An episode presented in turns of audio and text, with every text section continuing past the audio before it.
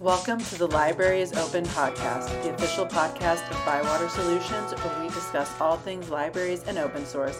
Today, our special guests are Christopher Brannon and George Williams. Enjoy the show.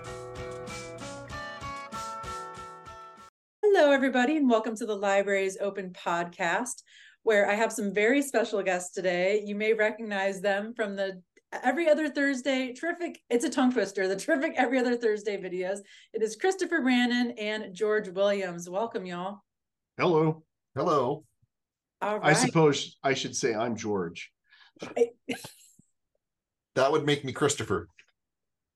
Excellent. Thank you for clarifying. Well, we are so excited to have you on today because uh, there's some very exciting things going on in the Koha world, obviously. So we're, we're going to get into that. But uh, first, just because everybody likes to get to know our guests, I'm going to ask you both a little bit about your uh, your foray into the library world. How did you both get into libraries? And I will start with you, George.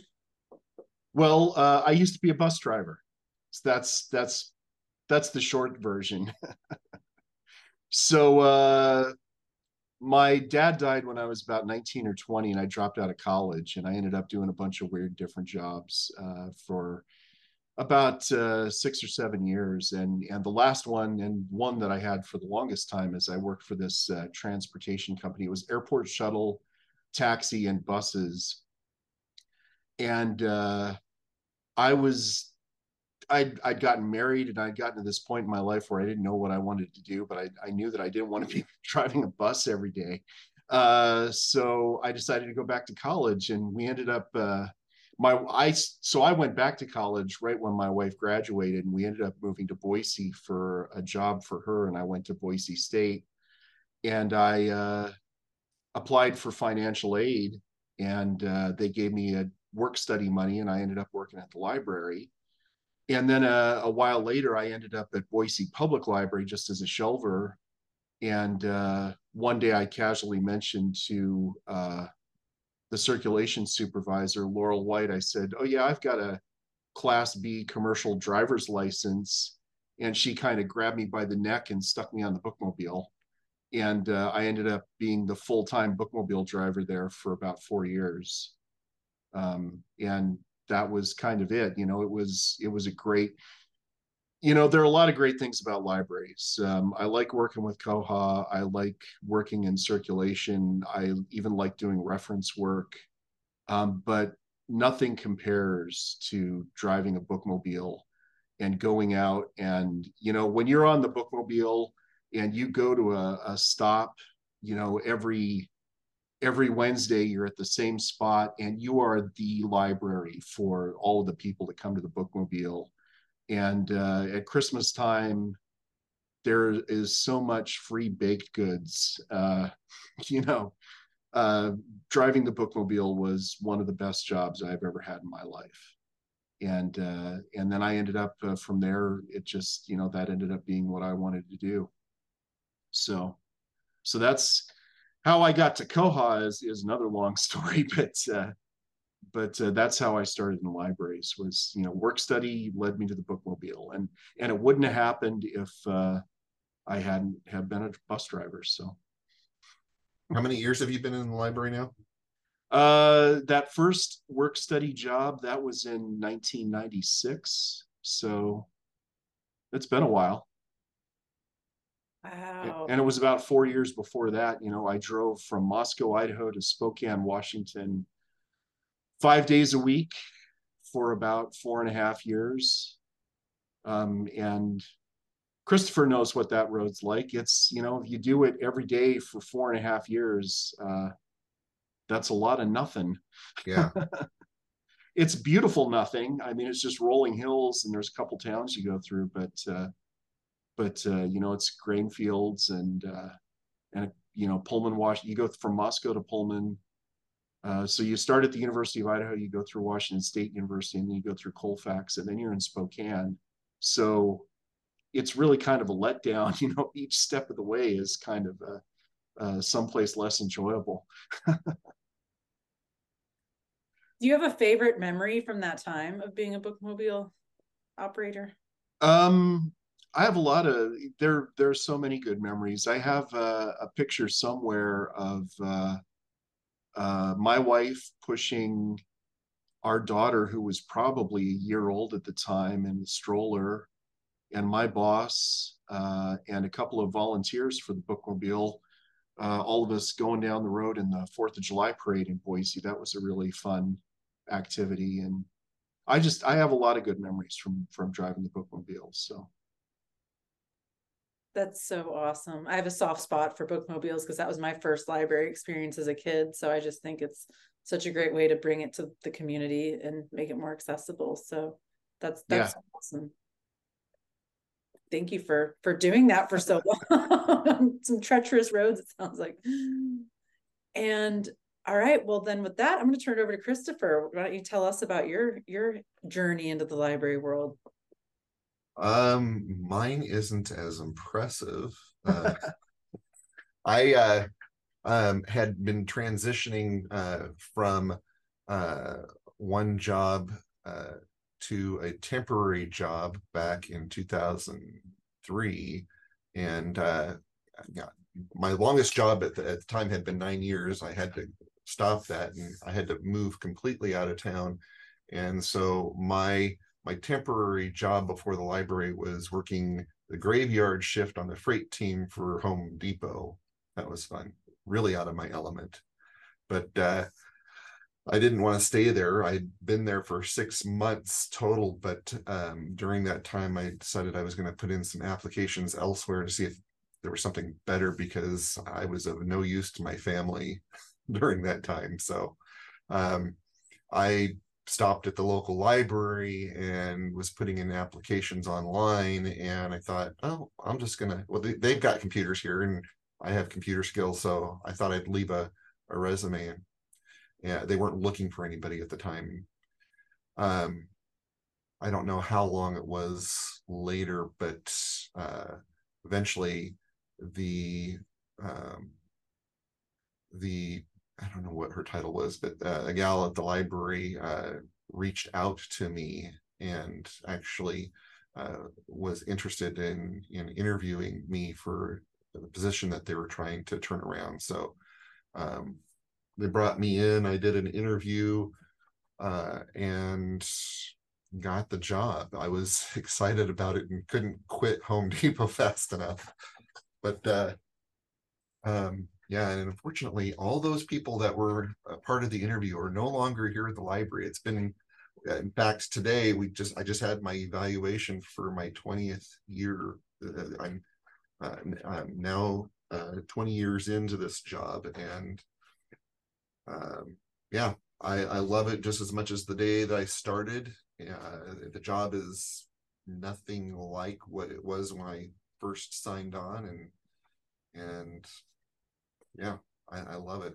I you know I just went to Hawaii and I was disappointed that their libraries didn't have Koha because it's like, you know, th- that would be the only thing that would uh, say to me, oh, I could get in a library over there and I would have the best of both worlds. But no, I'm staying here because I like my job here. So. So they don't have Koha, but they still call it paradise. There's a disconnect there they, they, need to be convinced. Yeah. Maybe one day. We can dream right?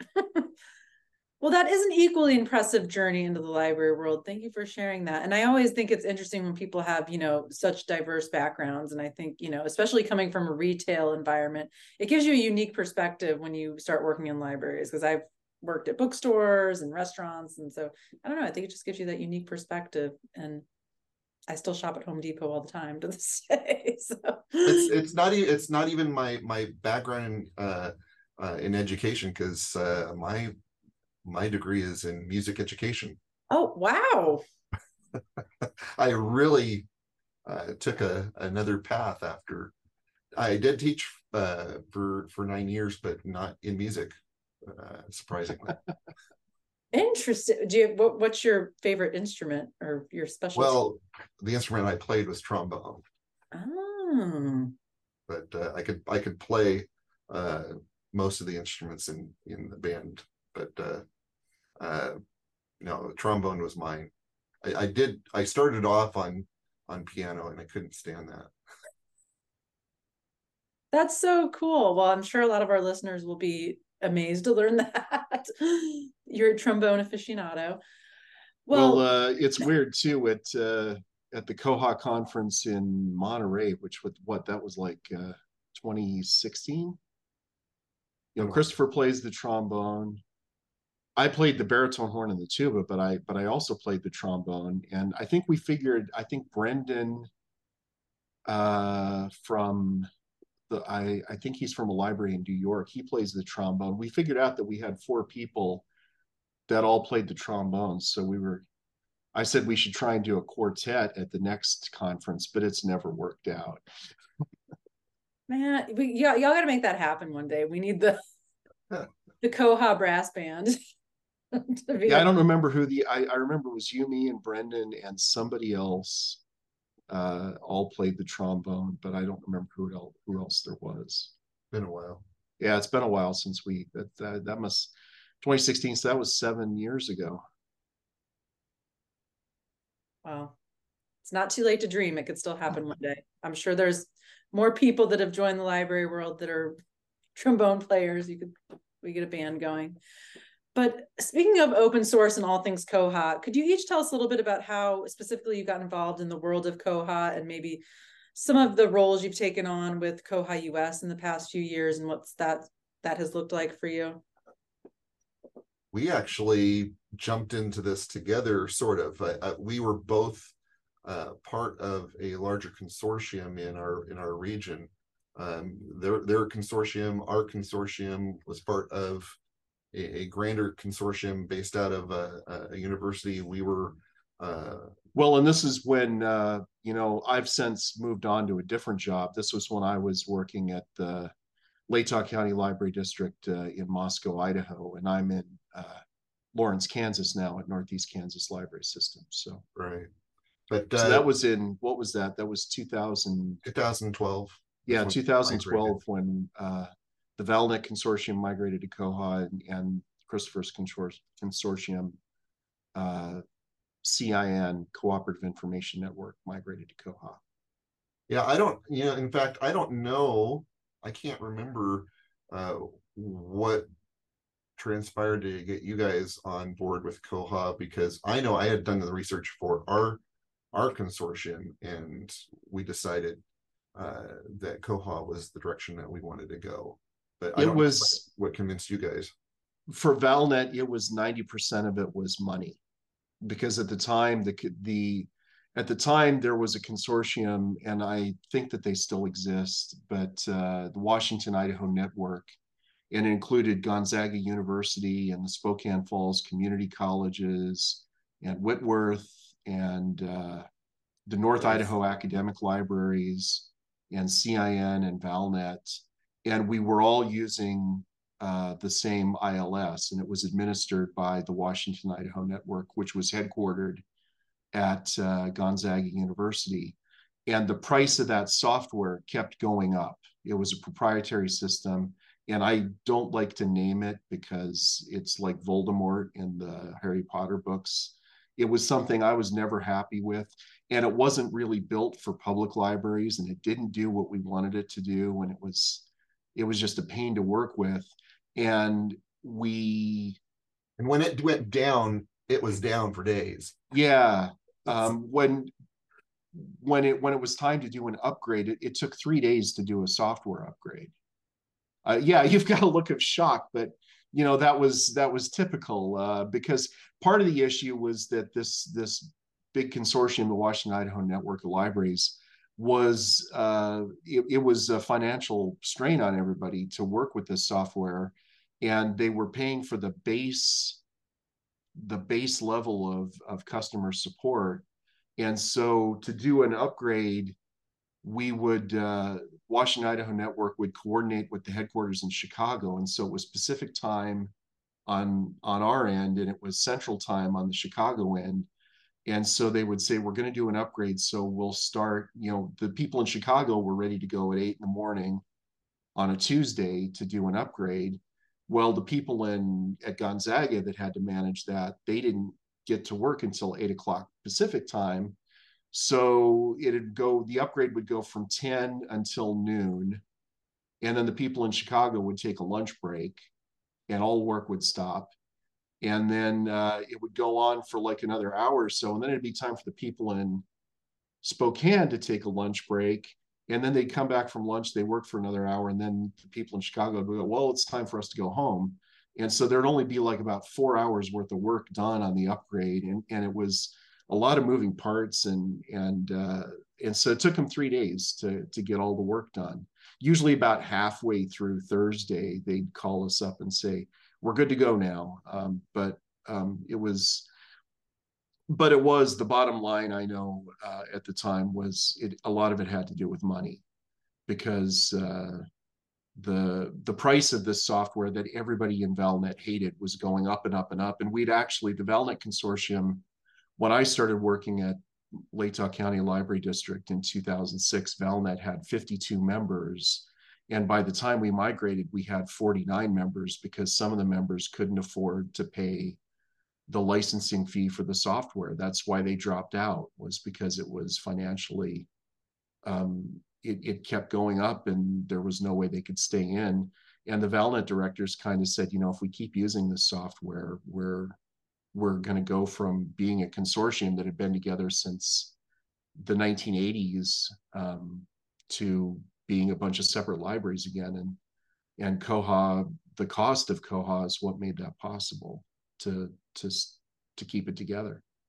And then there was the fun fact that they were going to charge us to get all our data. yes. So we ended up writing reports and extracting all that stuff ourselves. Yes, at the time, uh, you know, in, in 2012, Ruth Bavousett worked for Bywater and she was the migrations lead. And so Ruth would call me on the phone and say, I'm sending you an email that has a report in it.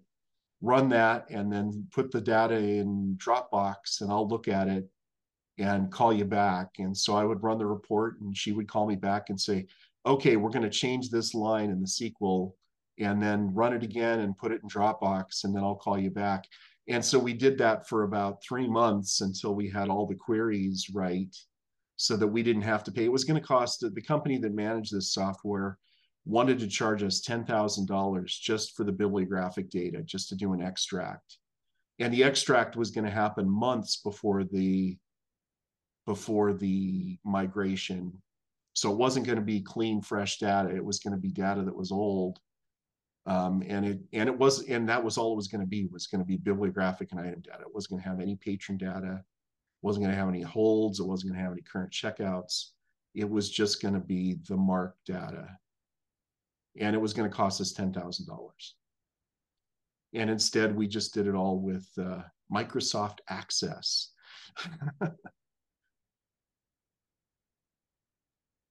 Ingenuity, right there. yeah. um, all right. Well, that was a lot. Now, for the sake of time, I'm, I'm going to jump into something really quick, but it is still related to Koha. But uh, Christopher's background is reminding me of this. So, explore the possibilities. That is the theme of the. he can do his little Vanna White thing. That is the theme of woo of the Koha US conference next week. So, could you maybe talk a little more about bit about that? And by the time people will be listening to this, it will be the week of.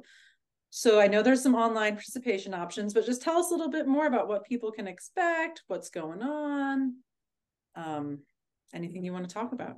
Yeah, so we're in Portsmouth, uh, New Hampshire, uh, from uh, September 20th uh, through the 23rd, and uh, really excited to to be there. Um, that's an area of the country that we hadn't uh, explored yet, and um, you know we, we have a, a great turnout. I'm really excited because we have you know when we have done our hybrid conferences in the past i don't know i don't think that we've had the turnout that we had we have now uh, except for when we did the joint koha con uh, last year and we expected bigger numbers with that. But for this to be just ourselves you know we've got uh, over 250 people uh, registered for this conference. We've got 67 that are going to be there uh, in person, uh, we're really excited. We have some great presentations. Uh,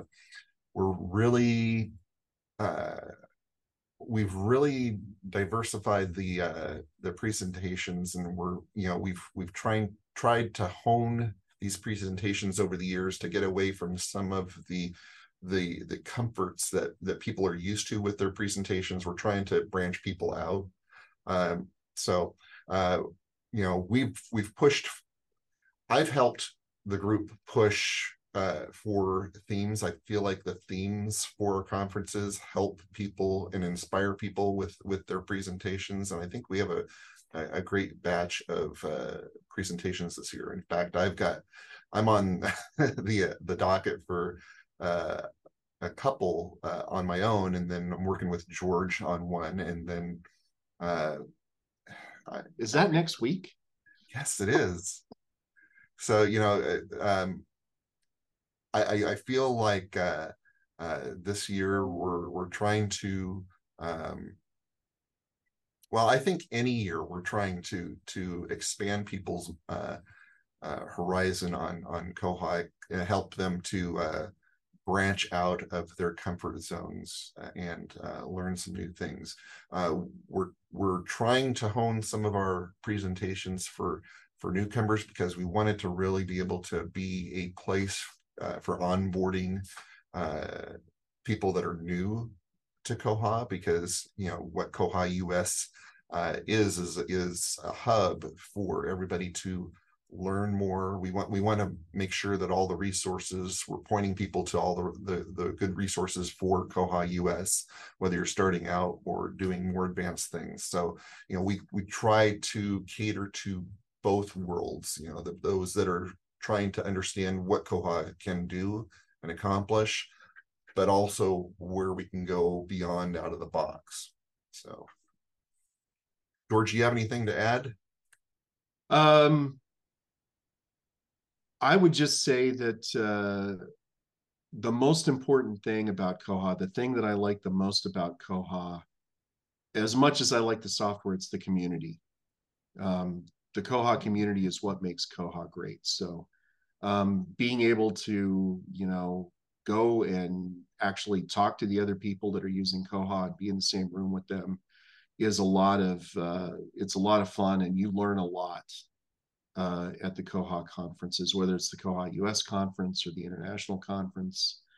Uh, there's a lot to be learned and, but but as much as there is to be learned and as, and as great as the software is just meeting the other people that are using it that everybody's working towards the same goals usually um, that's um, i think the biggest and most important part of the Koha conference is just meeting the other people in the community that actually touches on you know something i was planning to say there and i can say here too uh, is that you know koha you know itself really isn't the software um, koha is just the end result of this community coming together and and uh, working on an idea to uh, bring about better software for the library.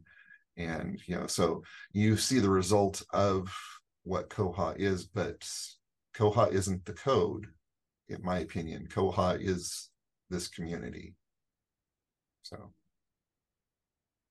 That was beautiful. I always say this in every episode, somebody always gives me all the feels, and both of you just gave me all the feels with that. I mean, it really is about the community.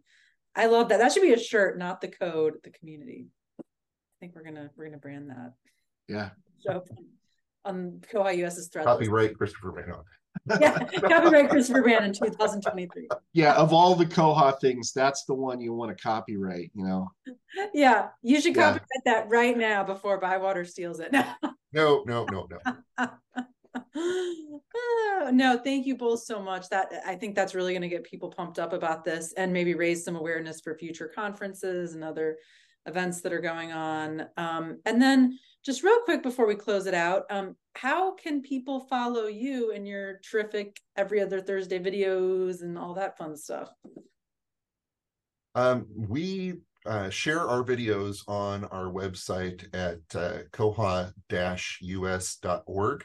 Uh, you can find our videos there, and I, I, believe those are under the Learn uh, menu. Yeah. if Um, you go to koha-us.org and click on there's a drop down that says learn and then there's one that says video playlists but i think you can also find them another way right Yes, if you go to youtube.com uh, slash koha-us with no hyphen, uh, you'll find uh, all the videos for Koha US, and we have a playlist specific to our videos, and you can subscribe to that uh, playlist so you get notified anytime we uh, update the site.